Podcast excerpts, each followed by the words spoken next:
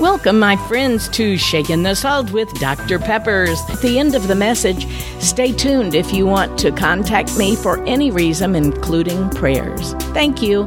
And I'm Dr. Peppers, Shaking the Salt. Here we go.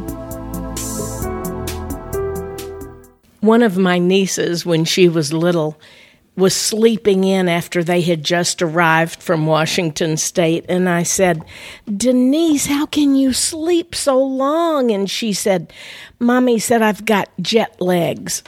I laughed at that because, of course, I knew she meant jet lag, and I did know that they had been up much later, three hours difference from where we are now. And the funniest part about this is we've used this through the years. She's now 40 something, and we still say, Oh, I've got jet legs after we've been traveling. For those of you that know, we've been over in Europe, Northern Europe, and traveled in six different states. So we really have jet lags coming back. We were not only on a Delta flight going over, but we were then on a Aer Lingus flight. We were on Icelandic Air.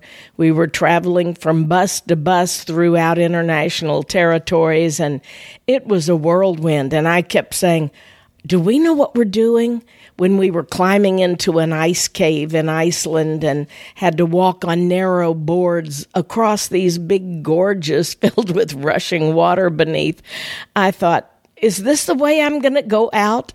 I've lived a life of adventure, and if it had been, I know where I'm going. But let me tell you about another flight. And since today, I don't want to hammer in the horrific parts of the 911 experience, but many of our young people don't even know it, really. They can't experience what those of us who were around and old enough and afraid enough and absolutely disgusted enough with what happened to remember the outcome of a second part of the 911 buildings falling and the Pentagon being bombed. And what about that flight? At 9:59 a.m., as the south tower of the World Trade Center collapses, there was also something going on and it was a flight that was being hijacked. Not many people knew about this. You could see, of course, on television, and we were all glued to the TV. We remember exactly where we were and what was happening at the time we were told. But in the midst of United 93, passengers' heroic attempts to prevent their flight from being used as a weapon in the ongoing attack against the U.S., here's something that happened. And I got a real good glimpse of this directly from the wife of one of the men who was killed on that flight. I was working in St. Louis on radio at the time, and there was a book out later called Let's Roll, and it was by Lisa Beamer. But what happened at that time is the passengers took on a very selfless act as they saw what was being happening at least some people were calling in and telling their loved ones about the world trade center collapsing and by 11 o'clock new, york mayor had already evacuated lower manhattan but just after noon, 12:15 p.m., the airspace over the US is devoid of any traffic. The only planes in the skies for the rest of that day are Air Force 1. But there was one other plane, and that was Flight 93. Who knows where it was headed? You know, there's been speculation that it was going to bomb the Capitol or the White House or one of our other monuments, or maybe it too was headed to the Pentagon. We don't know. But as the terrorist attacks were carrying on, there was one thing happening on that flight, and there was a flight attendant who was relaying this to a woman on the ground when she had called 911. And I'll just use the woman's first name, Betty but the flight attendant was telling her, I believe we're going down. Someone has been stabbed. There's mace in the air. We can barely breathe. They're in the cockpit now. And from the back of the plane, all they heard was two words let's roll. And that was from Todd Beamer, who evidently had taken on the capacity of helping to form all of the other men and women who were going to just completely take over these terrorists. When you have a hundred people running toward you and mobbing you and pulling you down in the aisles, you don't have a choice. Even if you do have knives or guns or bombs or mace, you're going down right now before this can accomplish that mission that you wanted to happen. And that's what they did. Todd Beamer, and that was the husband of Lisa Beamer that I got to interview on radio.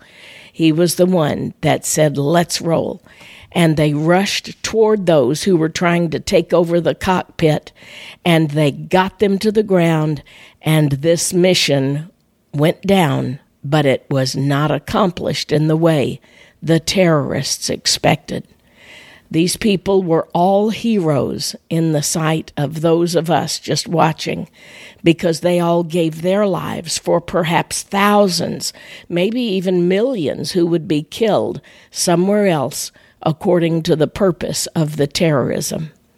I think of this, of course, every year, but I think of it often as I thumb through some of my favorite books. And there's a book out by Lisa Beamer called Let's Roll, and she's interviewed almost every year on national television.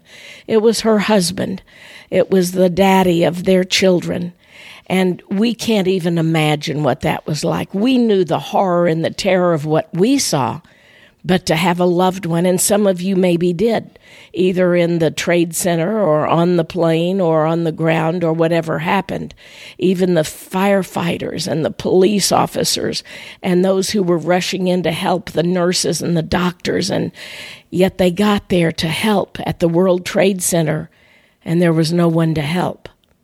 When we think of that, I can't help but think as I fly every time, and this was a long flight that we had, and I do still have jet legs, but I can't help but think, what about that final day when we're headed toward that final event of our own lives? You know, the Bible says it's appointed unto a man once to die, and then the judgment. And the part that we forget is that there is judgment we keep thinking, well, we're all going to die one day. And we can stand over the grave of a family or friend and say, oh, I hope they're in heaven now. We can know whether we're going to be in heaven or not.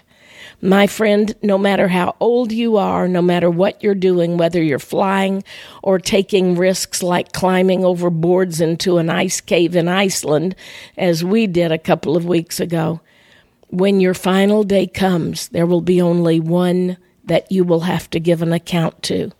And there will be one question Why should I let you into heaven? And the answer is simple because I trusted in Jesus Christ as my Savior. And God will say, Well done, good and faithful servant, enter into the gates. But if not, we will hear those dreaded words I never knew you.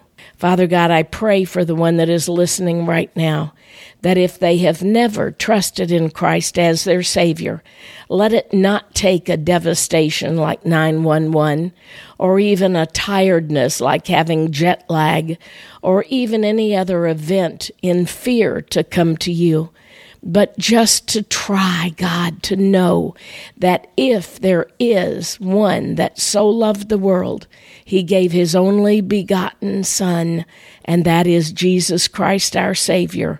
Thank you, God, for giving him for us, that we do not have to die, but that we might have life abundantly now and eternally with you.